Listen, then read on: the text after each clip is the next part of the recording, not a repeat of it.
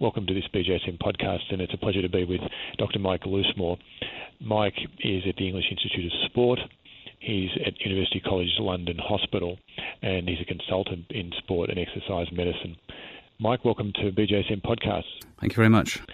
So we'll jump straight into it and talk about exercise prescription in primary care, what, what family doctors can do, what GPs can do to promote exercise and get people active. What have you been thinking about this issue lately? Well, I think it's very important that uh, GPs take uh, an exercise history of their patients as, as part of the, the normal history taking process because, as you know, uh, exercise can help virtually every condition that uh, GPs deal with. And if you know the, the exercise history of your patients, you can then try to improve their exercise or activity. It's known that even a small increase in activity has some benefits. Obviously, the, the more activity you can uh, the patient can do, the better. Mike, so let's make this really practical. I'm a doctor. I'm listening to this podcast on my way to work, and I'm going to see patients in half an hour. What would I actually do? First thing I'd do is take an exercise history or an activity history so you know what the patient is up to at the moment as far as their activity is concerned.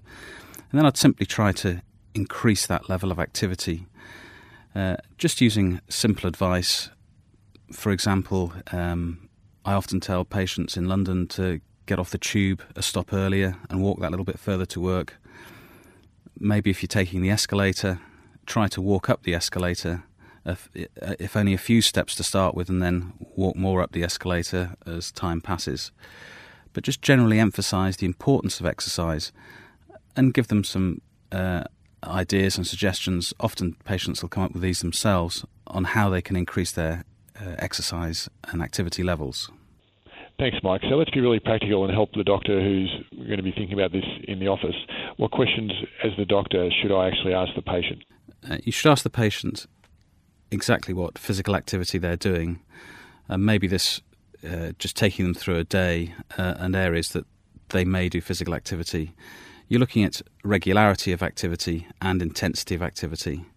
Uh, obviously, reg- regularity is how often and how much, and intensity can be measured by uh, if they get out of breath or if they can carry out a conversation during the exercise. Can you share some success stories from your practice where you might think of someone who's made a big difference as a result of this sort of advice? Yeah, in, indeed. Uh, I can think of a, a lady who had uh, chronic back pain and who had a, an acute disc problem. Uh, she recovered from this, and we gradually increased her level of activity. She worked in London, so I suggested that she get off the tube one step earlier and start to to walk from there, uh, to start to walk up uh, the escalator on the tube rather than just standing on the escalator, trying not to be inactive at work for more than 20 minutes. So she was in an office job, so just getting up from the chair, maybe walking to the end of the office, uh, getting a glass of water, coming back, uh, walking up one flight of stairs uh, during a lunch break. And she started to do this. Uh, this was a couple of years ago. She gradually uh, got better, got fitter, and improved. And I'm pleased to say last year she managed to uh, complete the London Marathon without any difficulty. Yeah, that's a fantastic uh, practical story. Thanks, Mike. So some of that's common sense, and I guess it's trying to get people to understand how important physical activity is every day.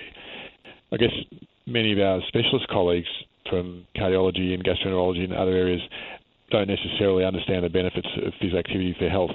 Have you had that experience? Yes, uh, I've been talking to some national directors of specialist areas, uh, renal and, and, mental health, uh, and although they are aware that exercise is useful, uh, they're not always aware of actually how useful and beneficial it is. Uh, and have been very enthusiastic about trying to increase the levels of activity in the secondary care patients. Certainly on the renal side, um, there's some very good evidence now that exercising during dialysis uh, can improve your uh, figures dramatically and maybe even reduce the amount of uh, dialysis time that is required. Uh, and it is obviously that a lot of the uh, uh, deaths in renal failure are from associated conditions which also are improved by exercise, for example, cardiovascular conditions. And this is the same with uh, people with chronic mental health issues. Uh, often uh, they don't die from these issues, but uh, their mortality is related to cardiovascular disease, uh, which can also be improved with smoking. Mike, there's known benefits for mental health? Yes, in, in mental health, uh, in people with uh, serious chronic mental health issues, uh, their mortality is often uh, associated with cardiovascular issues, all of which can be improved with regular exercise. There is some evidence that regular exercise also helps with uh, chronic serious mental illness, but particularly with uh, milder uh, depression and moderate depression, it's been found that exercise on a regular basis is as effective as Prozac. Wow. Um, and what about uh, breast cancer survival? I know you've got an interest in that. Uh, yes, there's some uh, very interesting figures on breast cancer survivor, survival related to uh, activity. And if you can be active at the government guidelines, which is 30 minutes a day, five days a week of moderate exercise, this is as effective at reducing the recurrence of breast cancer uh, as taking tamoxifen. Uh, that's incredible. And um, do you think that there is a groundswell of recognition for these facts? Like, is the NHS more in more attuned to listening to the exercise message? Do you think? I think the NHS is becoming much more aware of the uh, exercise issues, um, but still. Uh, there is a huge lack of exercise as a core part of treatment in many illnesses. And it is, I hope to promote exercise as a treatment, as part of the treatment, not as the only treatment, but as part of the treatment uh, for many of these uh, chronic and enduring conditions which affect uh, secondary care as well as uh, primary care patients. And Mike, I guess as we bring this towards a close, there's benefits across the lifespan, if I'm not mistaken. Oh, indeed. Uh, from children uh, where they have looked at their SATS results in the United States, um, which has shown that there's an improvement in your SATS results if you're fitter, uh, and, and that is independent of obesity, right the way through to uh, a reduction of up to 40% in the occurrence of Alzheimer's disease. Uh, and in fact, your death rate at uh, 80 is, if you exercise, is the same as someone at 60 that doesn't exercise. And there's been some studies in the frail elderly uh, where they've given the frail elderly resistance exercises, and this has improved their muscle strength so that they're able to uh, move around and get out of a, a chair much more easily uh, than before the exercise intervention. And uh, the SATs, for those who aren't inclined to North American tests, it stands for some sort of standard academic test, and it's a performance test in school. So, no, that perfectly makes sense, Mike. So I guess I'm feeling pretty bad uh, because I missed my day of exercise yesterday's first day having exercise for the year, so I'm feeling a bit unhealthy today. So uh, this is a good reminder for me to get out and actually practice what we preach. Um, why don't we finish by just directing listeners to a couple other resources relating to physical activity and prescribing it.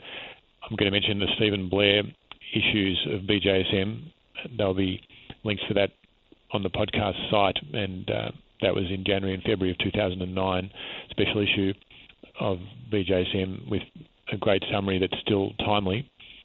Mike, do you have favourite resources when you're teaching doctors and residents about physical exercise as medicine? I've I've got a lot of my resources from uh, the American College of Sports Medicine uh, Exercises Medicine section, and that can be contacted on www.exerciseismedicine.org. Mike, we were very happy to see the Swedish physical activity book and obviously promoted that on the front cover of the March BJSM.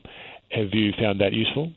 Uh, it's a tremendously useful uh, document, and uh, the, the Swedish National Institute of Public Health have, have published this 600 page plus uh, book on how to use physical activity in a variety of chronic illness. It's extremely useful. It's very well researched and very well referenced, and I'd strongly recommend it to anybody with an interest in this area. Uh, it's a book that can sit on your desk in the surgery or in the clinic and hospital, where you can access it and give evidence based advice to your patients on a whole host of uh, chronic diseases. It's an excellent uh, reference book and also with you know great practical implications.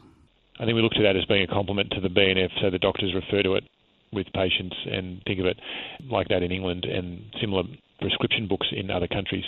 There's also a podcast with the authors of that book, Mai-Lis Hellénius and Carl Sundberg, on the BJSM in the March issue and an editorial with them. So we'll provide those links on this podcast. There's a nice paper by Bob Sallis this year, 2011, about the exercise vital sign, and he talks about asking how much exercise you do per day and how many days you do per week, which gets us to that questionnaire about the physical activity level. So don't you agree, Mike? It's about making a diagnosis. So doctors are used to making a diagnosis, and this will give us a diagnostic test. The exercise vital sign will give us a diagnostic test, and then that fits into the doctor's way of thinking that we'll treat an abnormal physical exam, exam sign, Mike. Yes, I think uh, a, a, low level of activity or exercise is something that doctors should be thinking about treating on a daily basis. And at every appointment. Obviously, we've been doctor focused because of one of BJSM's target audiences. But just to finish with uh, other health professionals, what's been your experience in that area? Well, I think all health professionals should understand about the benefits of exercise, and I think it is beholden upon them to uh, inform their patients that increasing uh, levels of exercises and activity is going to be good for them on so many different levels. So I'd encourage all uh, all health professionals who have contact uh, with patients to uh, spread the, the message about in, increasing your activity levels. Okay, so it's really a societal approach where we need publicity and pressure from the media, and we need to have accessible bike pathways and encourage people to walk and use the tube with walking, as you talked about. And then at the individual level, doctors have got a role to play with other health professionals in terms of continually advocating for the health benefits of physical activity at every appointment. Mike, uh, just to close, I know you got back from the boxing tournament in Turkey just the last couple of days. I think you had some good news to report for English fans in particular. Uh, well, it was a, a, Great Britain side, and we had a, our best results ever at the European Championships in Ankara in Turkey with two gold medals, a, a silver and a bronze for the GB boxing team. Well, good for GB, and that augurs well for the London Olympics in just over a year. Mike, uh, thanks for being on the call today. No problem. That was Mike Loosemore, who is a consultant in sports and exercise medicine. He's part of the English Institute of Sport, working hard towards the next Olympic Games. He's a doctor for boxing, fencing, and has had tremendous experience with elite athletes. But he also advocates aggressively that exercise is the most powerful form of medicine, and we look to providing great support for clinicians at BJSM to send that message all over the world. Thanks for listening.